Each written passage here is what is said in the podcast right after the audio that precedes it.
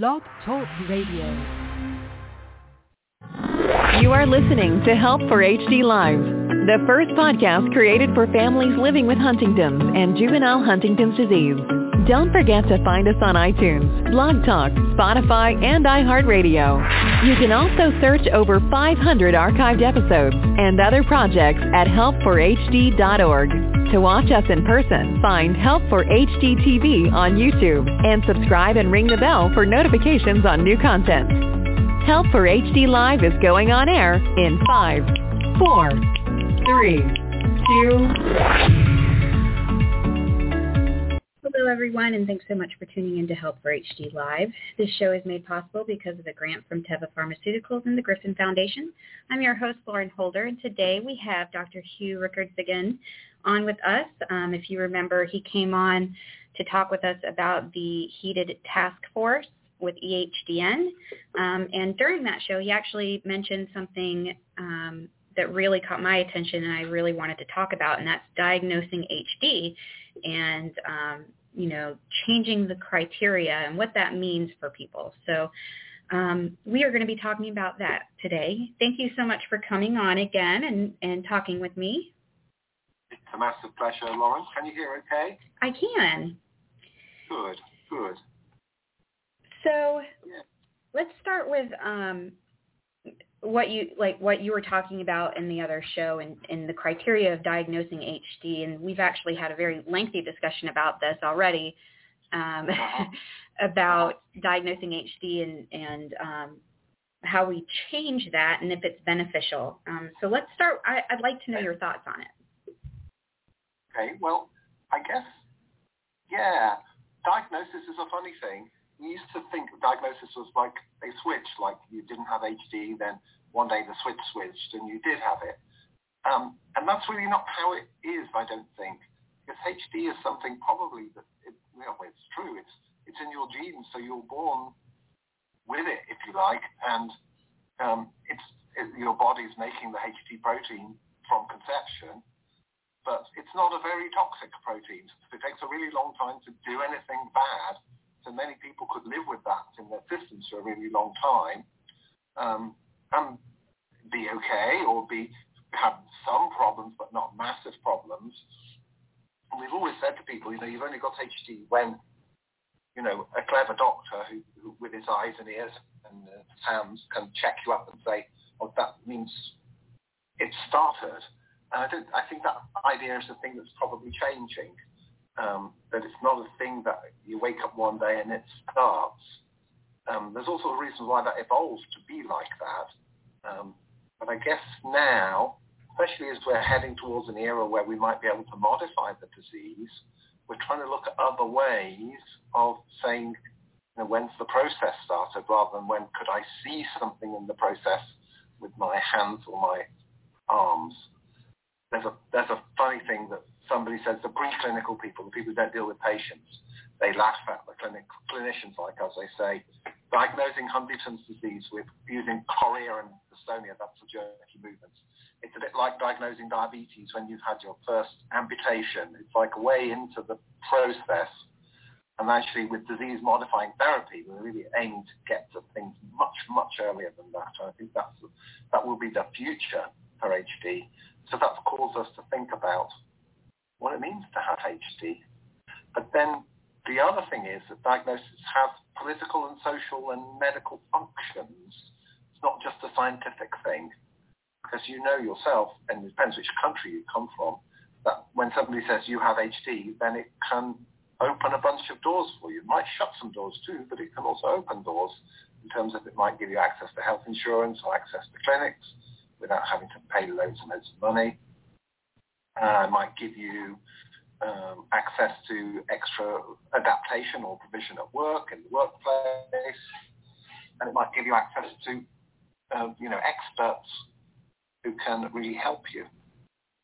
But that's the irony, I suppose. Right, and and that's something we had discussed. You know, it it opens a lot of doors. You're right. Um, I think that the the pros of it probably outweigh the cons. But again, in this community, we have you mentioned it. It's like a switch, right? And we tend to sit there and think, okay, if we do anything, oh, is this Huntington's?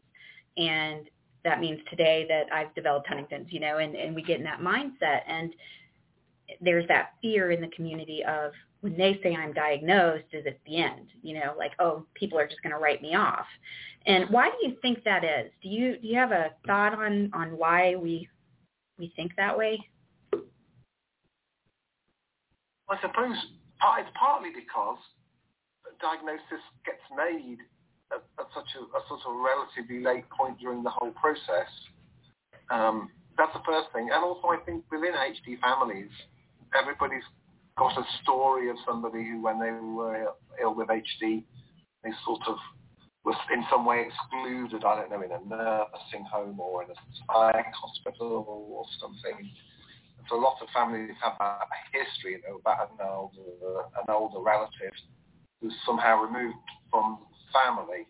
And I think that creates a sort of stigma. It's like, oh, when it started, then that's going to happen to you. That's a, so I guess then, then doctors got involved in that a little bit because they said well, we didn't want to tell people it would start because that would put them in that negative mindset. So we're going to delay it and delay it, delay telling them, despite what the, the biology tells us, for as long as possible because they would feel that it might lead them to feel negative. But you could flip that on its head and say, well, why not talk to people really early about that? And then you've got a relatively more positive story to tell at an early stage and a load of things you can do, such as really, you know, looking after yourself and making plans and, you know, also, which a lot of people do, making reproductive choices, also making uh, adjustments in the workplace. Well, and, and the other, it, go on, sorry. No, what were you going to say? Um, the other thing I think is really important is what I call non-specific symptoms. So there's a lot of things that might happen to you that you might wonder, I wonder if this is HD or not. I mean, the classic thing, you know, you're clumsy and you drop something or you knock an object off the table or something, which of course we all do all the time. Um, and you want to, God, I wonder if that was Huntington's or something else. And I guess it, it might be a bit of Huntington's or it might be a bunch of other things and it might just be an accident, which happens. But actually, sometimes you need to talk to somebody who understands Huntington's to help you have some clarity on that. So I had a guy in clinic the other day who said he was getting repetitive thoughts about walking in his head all the time, and he hadn't had them before. And he wondered if it was to do with this Huntington's disease. And he hadn't got many obvious signs apart from that. Um, and I guess we had a conversation about that. Well, maybe there's a bit of it that might be to do with that and a bit that isn't. But in order to get access to an expert, luckily in the UK we have the wonderful National Health Service, so he got access to um, an expert like me without having to pay loads of money. But in the States, probably you'd have to have a diagnosis of HD in order to get that access to that sort of information and that sort of expertise, unless you happen to be very rich, which most people aren't. And so, like they have, you have, in a way, you have to get a diagnosis of HD to get the help about non-specific things that may or may not be HD. So it's a sort of catch 22 a little bit, that situation. But I would say let's bring the diagnostic threshold right down so everybody can get access to help and then have a slightly more positive mindset about what having a diagnosis means. Well, and, and I think that's key right there is having a, po- a more positive mindset because I think, you know, we tend to, in the community, you know, when we get the diagnosis, it's automatically, okay, well, we're dying from HD. But why can't it be, you know, why can't it be like MS? We're living with it, you know. But people with MS live for years and years, and and they have access to their specialists, and and we don't look at that as they're dying from it. You know, they still have normal lives. They have, you know, so it's to me, I and we talked about this before, and that I think it's just changing the mindset of the HD community of we're not we don't have to be dying from this. We can be living with it. And that may mean earlier diagnosis to get more care access to take care of the things that we need to take care of early on. Yeah, I'm, I'm totally in favor about that. I guess what people have sometimes said as a disadvantage, as you say, is people might think, well, as soon as I get the diagnosis, that means I have to be ill and that's it. It's the end of the whole story and that's it's all over somehow. And maybe in some of that, like, well, somebody's going to put me somewhere else or something. That's the sort of, yeah, I think we have to move away from that because many, many diseases have taken this path. Another good example is HIV. You know, lots of people can be HIV positive and living with HIV, And now, thanks to their disease modification, which we'd love to have the same amount of disease modification for us, thanks to that, you know, people always talk about, you know, living with HIV and being HIV positive and getting access to medical care without necessarily being very, very poorly. And some things might happen to someone like with HIV, like I don't know, getting a chest infection or a foot infection or something, which may or may not do, be to do with HIV. But you wouldn't say they wouldn't be able to see HIV list. Fact, it'd be really important that they did. The similar thing. I sort of have a, I, I have a very specific view about this, which I understand is a bit left field. I think as soon as you know that you carry the HD gene, I would say you're HD positive and that you're living positively with HD. And lots of things will happen to you along the path, you know, some of which will be more or less specific to what's going on with HD and some of which might be to do with other things. But I think you you should be entitled to some sort of care and support from the moment that you find out your gene status. And I and I tend to agree with that. Um, even though it still scares me to have the diagnosis. I think that's part of it. You know, we stand behind this fear of of having a diagnosis, but at the same time, I, I understand having that for the purpose of care and also after our last talk and, and talking about things, just thinking about, um, you know, how we were talking about how everything kind of plays in together, right? If you've got depression, that doesn't mean it's just from Huntington's. It could be, but it could also be from hypothyroidism. It could be from something else. And but you need an expert to work that stuff out. Right. So can I try this experiment with you then, sure. Lauren? If I said just that, if you were in a situation whereby when you took a test and somebody said you have the HD gene, that was the only diagnostic thing that you ever had to do. So in other words, they said at that point, you have, you know, you're HD positive. Let's say they called it that and that counted as a diagnosis for healthcare and work and everything. And then there wasn't another point after that. There were just a bunch of things that happened. There wasn't another moment where something happened. So you didn't ever have to go through that second moment where somebody said, oh, it started now. How would that feel if, it, if that was the situation for you? So you had the single moment, which was a bit harder early doors, and they just said, okay, you're HD positive, you have the gene, that was the only moment that you had. Rather than the, what we call there's two moments now where you've got the moment where you say you've got the gene and then the next second moment where they say, oh, it started now. Um, that's a really good question. So it may, I think it's hard because for those those of us who have tested young, right? Like that's a really scary thing to test in your 20s and you think, oh my gosh, but again, it's changing that mindset. And I think that had I treated it, if I tested positive and they treated it just like I was going to a doctor for, you know, for Hashimoto's thyroiditis or um, or something like that, you know, where I'm having regular visits, things are going on, we're just checking to, you know, checking in to see and seeing how everything works together and we're constantly, you know, that preventive care or that proactive care um, I don't think it would scare me as much uh-huh. as as getting the di- uh, getting the positive result and then being told at some point that I'm I have a diagnosis, but I've known this whole time that I've had changes and I haven't been able to see anybody.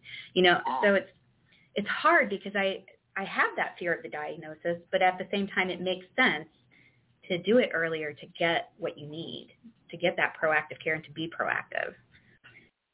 And I think, and I suppose what you do in that case is that you avoid the second switch altogether, because there isn't a magic moment.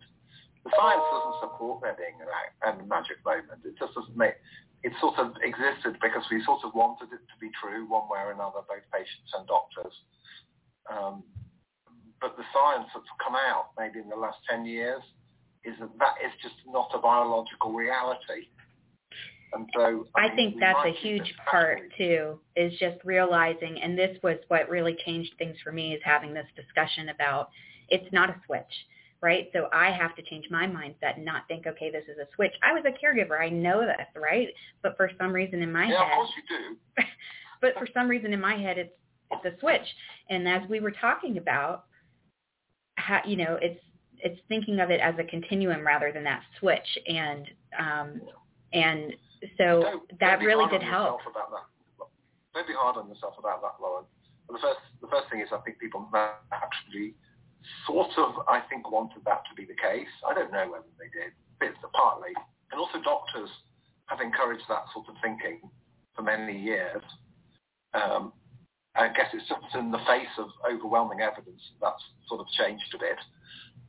Um, but also I think with the possibility of disease-modifying therapy, that's made having an early diagnosis a bit less scary.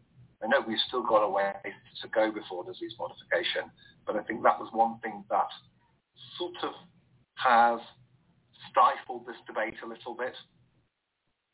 It sort of made it made us less bold to have the discussion, I think. I think the the potential for disease modifying therapy and then all the additional science stuff that we know about what happens in the brain. And I think you know the idea of there are brain changes and then but there are also brain adaptations. Yes. In fact, amazing brain adaptations that we see. You know, one bit is struggling to work quite as well, and then another bit comes in and lends a helping hand. You know, you can see that really clearly. And that's huge to remember. Um, but that's you know that's a huge thing yeah. to remember is that that the brain adapts and especially in the beginning stages your brain is an amazing thing where it um you know just like with a traumatic brain injury your brain will rewire itself to help the other areas and it's the same thing in huntington's and you know in the beginning really stages is. so it's it's not like we can't adapt i always called it the new normal the new normal, yes. And I think it's okay to be able, uh, maybe this is the new adaptation as well for us, is to be able to go to a clinician and say, look, a few things are happening to me. You know, I don't know whether some of this is, as you say, a thyroid condition or a bit to do with something from Huntington's brain, or maybe some depression, or maybe I'm overthinking it. You know, these are all normal things that happen to humans. And but I think that could all be done within the framework of a diagnosis. Maybe it'd be better for communities but then I, most of the people who look after Huntington's disease, I guess neurology people and people who are trained in the neurological ways, they're probably less interested in that group of people. They were really trained predominantly to look after really, really poorly people, and their main job is to work out what sort of poorly it is. In other words, if somebody came to you with a load of chorea and dystonia and some other things, then their main training is to work out you know, is this Huntington's or is this something else that looks a bit like Huntington's disease? And they are awesome at that. They're not, I'm saying in the UK, I don't know about in the US, they're not as well trained or as comfortable with somebody coming and saying, there's something's happened to me, I've got some depression and I'm a bit more irritable or I'm not sleeping so well or I've knocked something over or I've fallen over or something. Is this part, to, is this maybe to do with Huntington's and have a discussion and do some preventative things? Not particularly in neurological culture to do that. So I guess maybe other groups of professionals may have those skills a little bit more. Well, and, and that's why I'm a huge proponent of, of neuropsychiatry and um, and and getting that baseline. And we had talked about that too, about getting that baseline of of where you are um, and knowing that you don't have deficits and how emotionally and mentally that helped me um, just cope and uh, and now I have my baseline. And so I know if I go back and I do you know testing again if I have a deficit well you know again we it could be multiple things but I would have a better understanding of how bad of a deficit you know and that kind of helps too. And also you might you might be able to train your brain a bit. I think this is another area within research you know ways in which you can facility, you know, your brain naturally does these sorts of workarounds, and there may be ways that we can get people, train people to use workarounds for their brain. I mean, if, it might be something very basic like, you know, your level of activity, or it might be specific brain training things, and I, I guess that's a bit of a young field in terms of science. But it, that may be a way forward in the future. Absolutely. preserving the bits of your brain that you need most. Which I think is so smart. Um, There might be, I would think it's very likely that there are ways that you can change your environment that will sort of improve your chances, basically, improve your health of your brain, help you to live positively with HD a bit more. Yes, absolutely.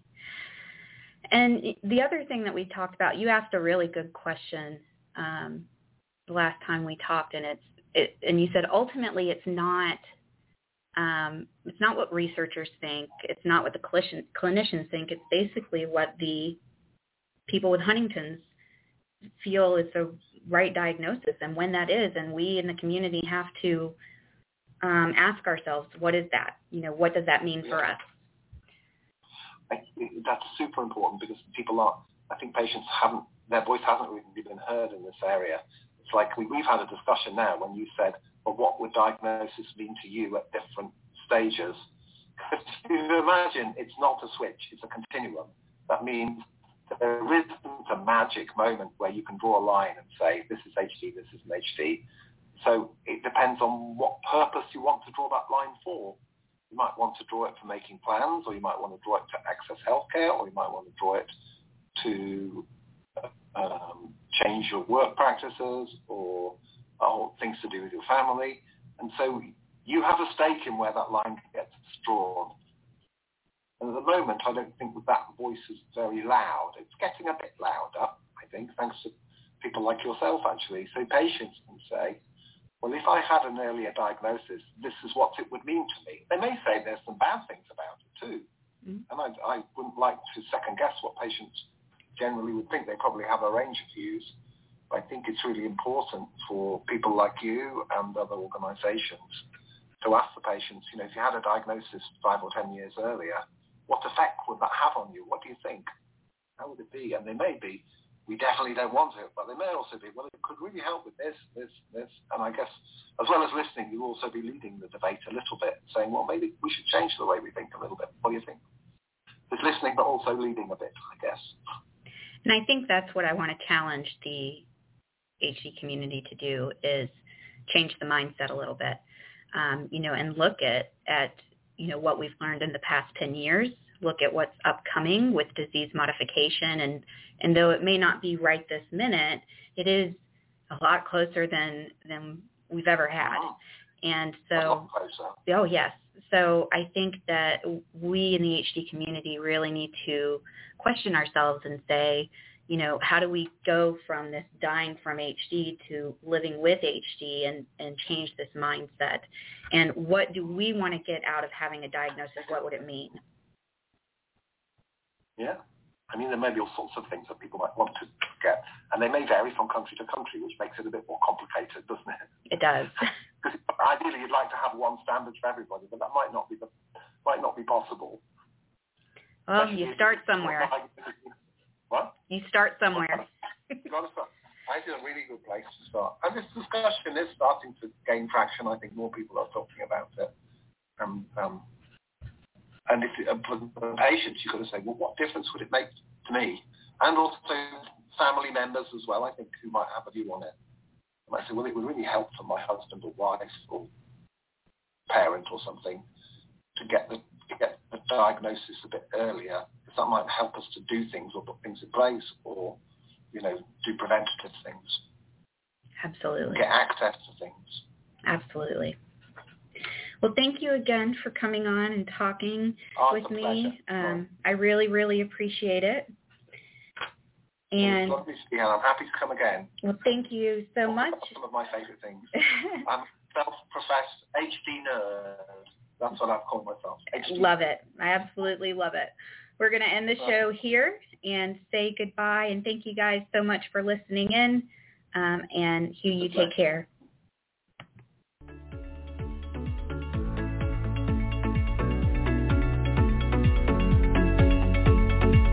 Thank you for listening. Don't forget to visit www.help4hd.org and sign up for our email newsletter to stay up to date on all that is going on at Help for HD. Get social with us and like us on Facebook, follow us on Instagram, and subscribe to Help for HD TV on YouTube and ring the bell for notifications.